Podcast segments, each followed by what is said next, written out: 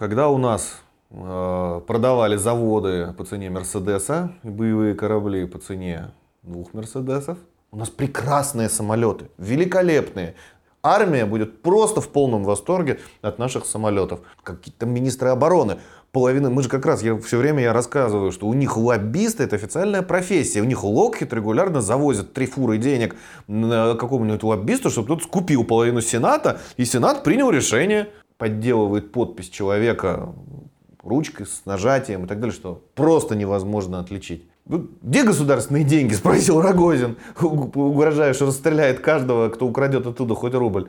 А, здравствуйте, уважаемые подписчики нашего YouTube-канала. И сегодня снова с вами а, наша традиционная рубрика «Юридическая кинопрожарка».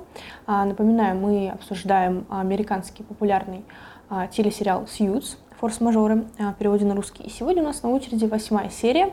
Восьмая серия у нас интересна сразу двумя делами юридическими. Одно из них касается ипотечного жилья и компании Stable Shelters, которая является ну, почти фондом, который получается, занимается застройкой э, там, территории, строятся дома для там, семьи с детьми. А второе дело касается фальшивых прав а, вот, э, в принципе. И, ну, да, наверное, начнем тогда с первого дела, а про второе уже подробнее чуть позже поговорим. А начнем вот с первого дела про компанию Stable Shelters. А, там в чем суть? А, эта компания является клиентом компании Pearson Hardman, и в этой компании, это фонд получается, большая часть э, денежных средств принадлежит некому бизнесмену по имени Энтони Мазлу. И у него есть помощник э, Эллиот Перкинс, которого Луис Лид, специалист по финансовым преступлениям, обвиняет в том, что он вывел там сумму в 20 миллионов на Кайманы. И таким образом фонд в скором времени может просто-напросто обанкротиться и не достроить жилье, вот, что, в принципе, ну, просто заморозит стройку, да и все. А таким образом пострадает большое количество семей, они останутся просто без жилья. А, вот, и, соответственно, владелец фонда просит разобраться с этим вопросом, а, вот, и привлекает а, к решению вопроса и сразу Харви, и сразу Луис Лит. Они как бы в, кома в команде должны работать. А, вот, а, в принципе, очень, э, на мой взгляд, там в разборе этого дела был смешной момент, когда Луис Лит допрашивал этого Эллиота Перкинса не знаю, какой-то бред, мне кажется, когда он так давил, что мужчина просто не выдержал и умер. После допроса, прям там буквально даже, наверное, на середине допроса его как бы увезли и выяснилось, что он умер. И вот тут у меня как бы назрел вопрос, а он все-таки был в чем-то замешан, это первоначально. И ему есть что скрывать, или это просто как бы проблема со здоровьем. Но выяснилось, что просто проблема со здоровьем, хотя очень странно на самом деле. Вот. Но в чем вопрос, в принципе? А, мы, у нас, в принципе, эта ситуация нормальная, когда фонд там спонсирует строительство, вот это вот социальное? У нас совсем все по-другому устроено, в принципе, как там. Там мы как-то вот разговаривали про кондоминиумы и так далее. Мы уже разбирали. Дело в том, что строительный рынок США – это огромная полукриминализированная структура с, ну, в общем-то, как и немножечко и у нас, там все не так просто. Ну, мы регулярно видим, как в палатках живут обманутые дольщики. О, удивление, там это тоже есть. То есть, в чем разница? У нас есть огромное количество жилого фонда, построенного в проклятом кровавом Советском Союзе. И до сих пор большая часть нашего жилого фонда, в котором люди живут, она построена именно тогда. В ходе приватизации, когда у нас э, продавали заводы по цене Мерседеса и боевые корабли по цене двух Мерседесов, металлолом. А, чтобы граждане, так сказать, не возмущались, им разрешили поучаствовать в разграблении наследия советского, экономики Советского Союза. А именно, им разрешили, ну кто-то приватизировал завод, а граждане, ну чтобы не возмущались, а, им разрешили приватизировать квартирки, в которых они жили, которые построило вообще советское государство. В Советском Союзе большая часть квартир, за исключением корпоратив, кооперативных, она не была в собственности. Люди их получали для того, чтобы жить. Там было такое понятие ответственный квартиросъемщик. Многие, кстати, до сих пор так и живут по договорам социального найма в этих квартирах. То есть жилье было государственным. И вот это государственное жилье раздали гражданам. Ну, кто что в чем жил на момент развала Советского Союза, тот и получил. В Америке такого аттракциона неслыханной щедрости в кавычках никогда не было. Там, э, как говорится, все жилье, которое построено, оно изначально строится на деньги чьи-то, а не государственное. Государство там застройкой не занимается. Там у них этим занимается бизнес. Ну, как вот, например, у нас в космос летают государственные э, корпорации, строят ракеты и так далее. А у них частные компании.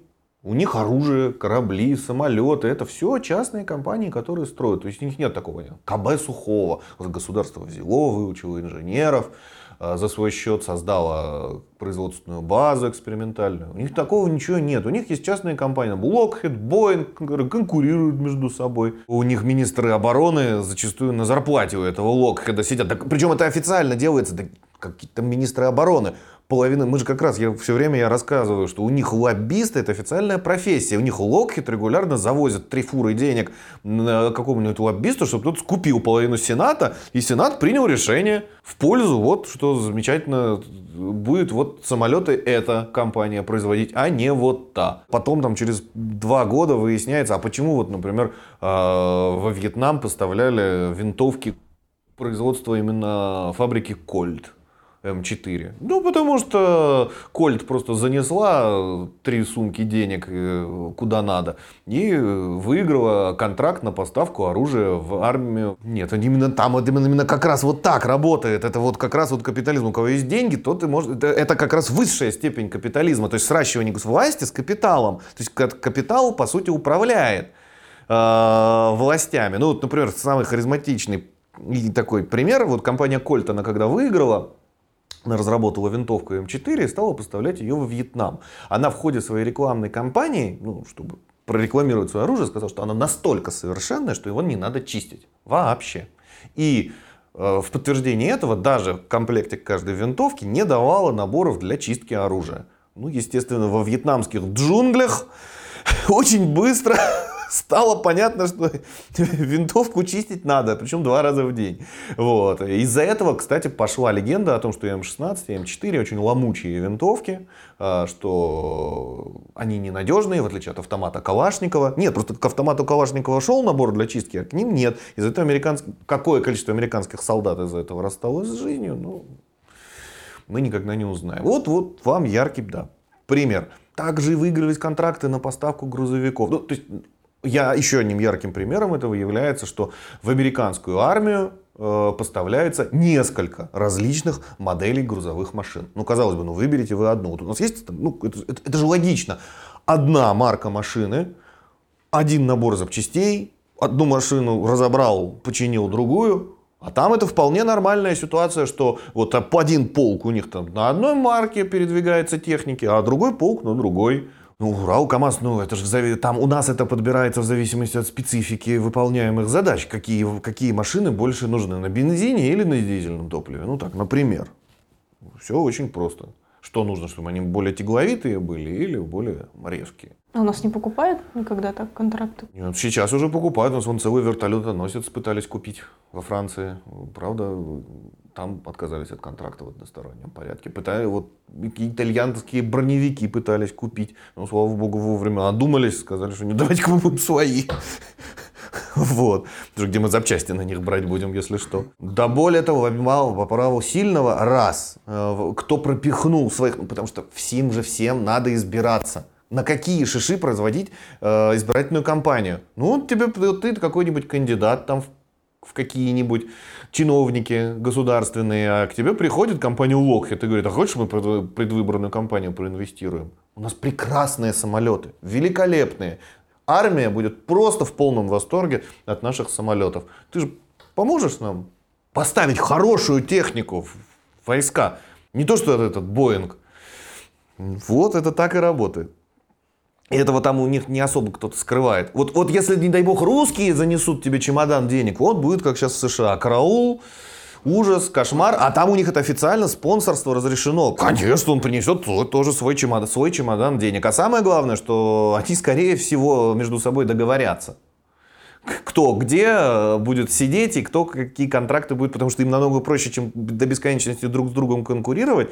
Э, вот. Э, у них поэтому есть целый департамент, который жесточайшим образом борется с вот этим корпоративным сговором. А корпорации его обходят. То есть у них целый огромнейший есть государственный институт, который борется с вот такими корпоративными сговорами. Еще в Советском Союзе все было государственное. То есть, ну, конечно, шла мелкая грызня между там МИГом и КБ Сухого, ну, условно говоря. Но это была корпоративная грызня на уровне сотрудников одной фирмы. КБ Сухого, например, в голову не могло прийти, что они пропихнут своего человека в Министерство обороны, чтобы тот лоббировал интересы КБ Сухого и закупку у него самолетов. Вот.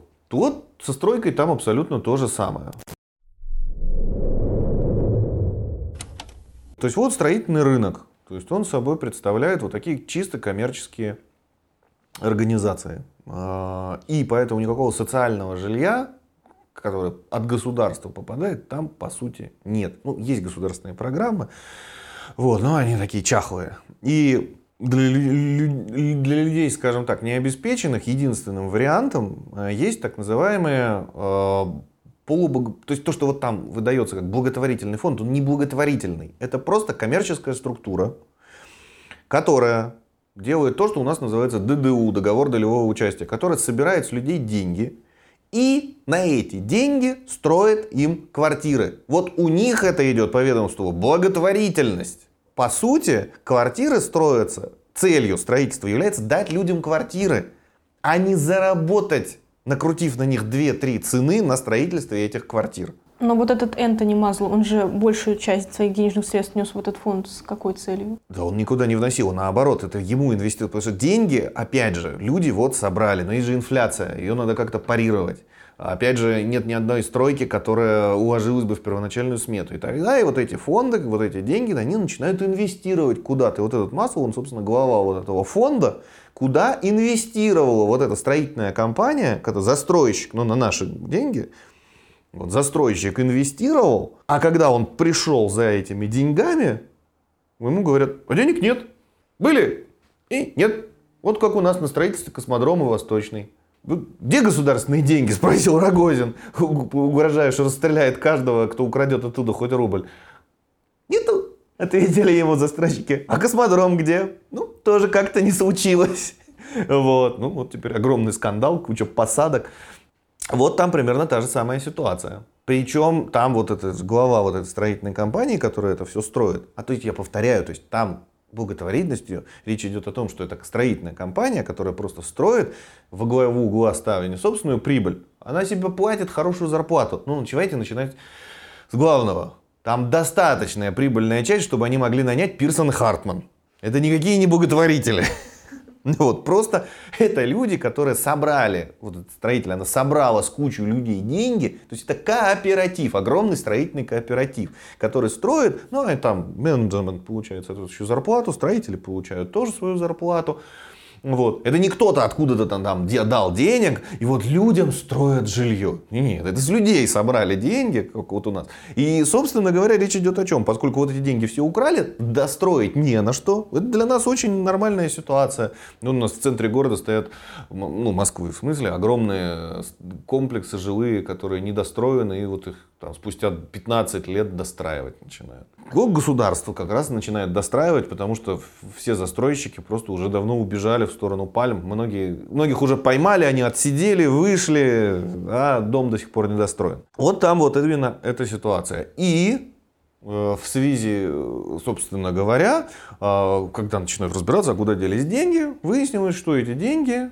траншем ушли на офшорные компании, на Каймановые острова, вроде бы как. Команду дал вот этот вот дяденька, которого допрашивают в начале, Луис Лип допрашивает в начале фильма. Но допрашивает он его да, не, не, очень, не очень правильно, хотя есть действительно такая манера давления. Это вот я опять хочу вернуться. Особенность их правовой системы. У нас это немыслимо. У нас допрос может производить только следователь в рамках уголовного дела. У них такие полномочия есть у адвоката. Стоит камера, сидит секретарь, который все это еще письменно фиксирует. Вот. Сидит адвокат допрашиваемого и производится допрос. Но вот эти деньги, которые, о которых мы сейчас говорим, 20 миллионов, которые ушли на Камановые острова, это, я так понимаю, подставные деньги, потому что оказалось, что этот э, мужчина, Эллиот Перкинс, который в итоге скончался после вот этого тяжелого допроса, он провел эту сделку абсолютно легально, и именно эти денежные средства не имеют никакого отношения к фонду. Mm-hmm. Там вся суть как раз-таки была именно в том, что этого человека, который является помощником а, предпринимателя Мазлу, ее просто подставили. И сам предприниматель Энтони Мазло, он просто действительно взял какую-то там другую сумму денежных средств, но вывел их там на какой-то другой счет. Он их вывел в Люксембург. У нас тоже очень, вот это как раз мы же говорим, как у них, как у нас. Я должен сказать, у нас любят делать все то же самое. У нас тоже очень любят Люксембург, у нас тоже очень любят Каймановые острова, Британские Вирджинские острова и так далее для вывода вот таких капиталов. Почему? Потому что тамошние банки тогда очень неохотно выдавали информацию о том, кто перевел деньги, почему, на каких основаниях. Сейчас этого уже нет. Фильм старенький. Вот сейчас все банки уже давным-давно заставляют отчитываться. США тому приложило значительные усилия. Вот. Хотя и там, в общем и целом, когда вот они ищут потом вот эти деньги, говорят, вот эти банки вы не смотрите, они отвечают на судебные запросы, вот эти банки не смотрите, они на грани того, чтобы прогореть. Ужас, оказывается, меганадежные европейские банки тоже прогорают регулярно. Вот, э, ну вот так, вот так. Причем там как раз все прям вот как у нас делается. Там. Потом выяснилось, что он эти деньги не просто положил на счет. Он их обналичил и положил в банковские сейфы, в ячейки. То есть он еще сделал то, что у нас называется слил на офшоры и обналил. Да, и самое интересное, что опять мы замечаем, что в итоге вся эта сделка заканчивается, ну, можно так сказать, миром. Нет уголовного преследования, ну и, соответственно, денежные средства в обмен на отсутствие уголовного преследования возвращаются снова в этот фонд, чтобы... Потому что нужно быстро. Об этом тетенька как раз и говорит. То есть представитель этого фонда, адвокат опять начинает предлагать сделку, что мы отдадим одну десятую этих денег, но отдадим сейчас и сразу. А в суде вы года через три это получите. И глава вот строительной компании, она на это готова согласиться, потому что деньги-то нужны сейчас, иначе стройка встанет. Ее отговаривают тем, что отказываются от Пирсон Хартман отказывается от гонорара. А теперь внимательно смотрим на детали. Какого размера этот гонорар, что отказ от него вполне способен заставить э, человека ну, отказаться от, в общем-то, такого неплохого предложения. Ну, вот за вот это дело, там же под закрытие сделки не, в, не ежемесячное абонентское обслуживание, а вот за сделку вам, вот, вам полагается вот столько денег. То есть вот этой, вот этой вот сумки денег, которые вы должны занести в Пирсон Харвард, даст, это достаточный стимул, чтобы не согласиться, условно говоря, на 10% от 20 миллионов. Какие гонорары там. И э, что делает Пирсон и Хартман? Она, благодаря тому, что вскрывает вот эту систему, нарушая закон, то, о чем мы в первой серии говорили, что это все преступники. То есть, что они сделают? Они взламывают банковскую систему Люксембурга, информационную, скатывают оттуда нужные им цифры, вот, то есть, совершают, люди совершают преступление. И э, благодаря этому э, быстро вынуждают вернуть все деньги плюс штраф. Ну, кстати, надо сказать, что девушка, которая выводила информацию из базы данных про банки, а, это вторая героиня второго дела, а, которая касается фальшивых прав. Ее отец... Там не сами права. Тут речь идет, что папа насторожился, что у кошелька, из сумочки из дочери выпали фальшивые документы. Значит, девочка занимается чем-то не очень законным. Он не пошел к частному детективу, он пошел к людям, которые решат вопрос. То есть для него это консультанты, в первую очередь в сложной жизненной ситуации. И Майку как раз выдается задача разобраться. И он э, собирает быстро информацию про эту девушку и понимает, что в общем и целом она в принципе занимается тем, что по подставным документам, права это один из многих да, документов, выводит деньги со счета компании отца. А отец как раз тоже занимается стройкой. И в результате его деятельности там как раз производится заражение почвы, из-за которой люди болеют тяжелейшими смертельными заболеваниями, а им компания за это а, платит некие суммы денег. Дочке это, дочку это в городе не устраивает. Она почему-то считает, что если человека заразили смертельной болезнью, а потом дали ему там миллион долларов, это как-то неравноценно. -то. Там, судя по всему, и меньше дали. Но поскольку у этих людей нет возможности судиться, и нанять Харви Спектра у них денег тоже нет, то они, в общем-то, считают, что если, подыхать с деньгами все-таки веселее, чем подыхать просто без денег. А Лола Джинсон, получается, выводит денежные средства, по, по своему мнению, там, скажем, тоже в благотворительных целях. Она там проводит исследования вот, и пытается как-то, я так понимаю, спасти ситуацию. Она собирается эти деньги перечислить в благотворительный фонд, который как раз будет помогать вот этим вот людям, потерявшим здоровье из-за деятельности фирмы ее папы. И, кстати, когда Майк разговаривает с ней про подделку документов, а, я вот заметила одну интересную фразу. Он говорит, что... Он, в принципе, удивляется, почему, откуда у него взялись фальшивые документы. Говорит о том, что после 11 сентября, после теракта, э, в США, в принципе, подделка любых документов чуть ли невозможно считается. Ну, потому что там были при, приняты беспрецедентные меры борьбы с этим делом. То есть, э, вот у нас любят рассказывать, что у нас ЕГЭ сдают на, там, чуть ли не под дулами автоматов. Вот. А это мы просто немножечко приблизились к тому, как вот у них даются самые там банальные экзамены. Во-вторых, США э, перевела все давным-давно в электронный оборот. То есть вот то, к чему мы сейчас подходим, что любую бумажку можно проверить нажатием двух кнопок на компьютере. Подделывать документы в подобной системе, ну просто... А смысл какой? Если твой документ можно подделать, как вот раньше устраивались с поддельными дипломами люди на работу. Подделать было... Это надо было отправлять запрос в ВУЗ. Там два месяца искали в архиве. Могли просто потерять твое инфо дело. И все это прекрасно знали. А сейчас зашел в интернет, забил номер диплома, блэмс, вся информация. Какой смысл подделывать? Точно так же поддельные права. Зачем? Ну ты бумажку саму подделал, ну ты же в базу-то себя не внесешь. А оказалось, что это фильм старый, тогда еще не привыкли к хакерам. Это сейчас мы знаем, что бумажка уже становится чуть ли как бы ненадежнее, чем э, электронная база данных, потому что мы все видим, что эти электронные базы данных вскрывают как консервы ножом, сливают регулярно оттуда информацию. Вот, и более ненадежного э, места для хранения информации, чем электронная база данных в природе просто не существует. Ну, получается, не бумажный вариант, не электронный, в принципе, ничего не надежно. Ну, тогда еще так бодро не научились.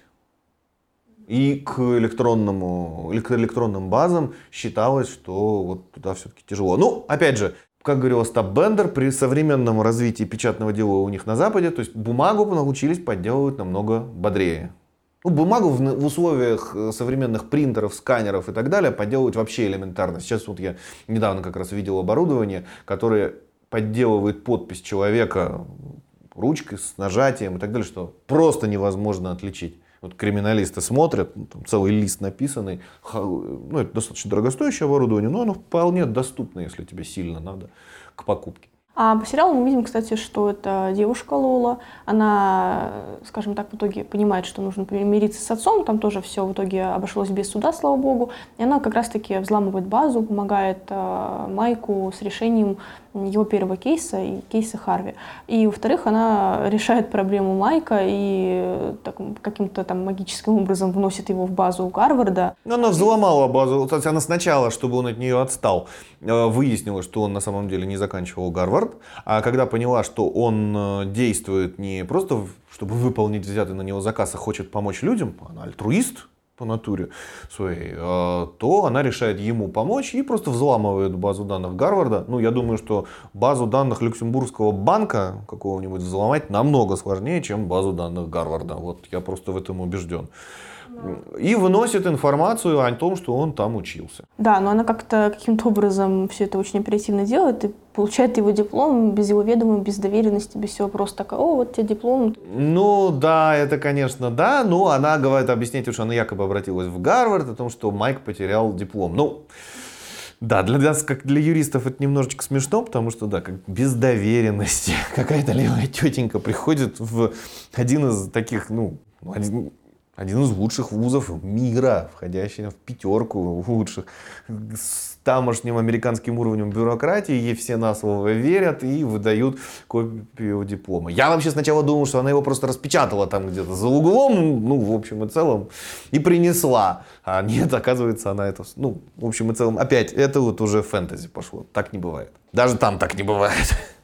У нас тем более. В том плане, что если я приду вот за вашим дипломом в ваш вуз, сказал, вы знаете, а Аня потеряла диплом, дайте мне, пожалуйста, новый. Да, конечно, ответят мне в деканате. И это, вызовут или ментов, или скорее дурку. Ну да, это, конечно, странно выглядит, но тем не менее, в принципе, мы тоже здесь обсудили все. Тут, наверное, серия более динамичная, чем седьмая, на мой взгляд. Теперь будем ждать вашу обратную связь в виде комментариев, лайков. Кто еще не подписался, подписывайтесь. У нас, в принципе, интересно, у нас много разных рубрик. А, а на сегодня, в принципе, это все. А, всего доброго и до новых встреч. До свидания.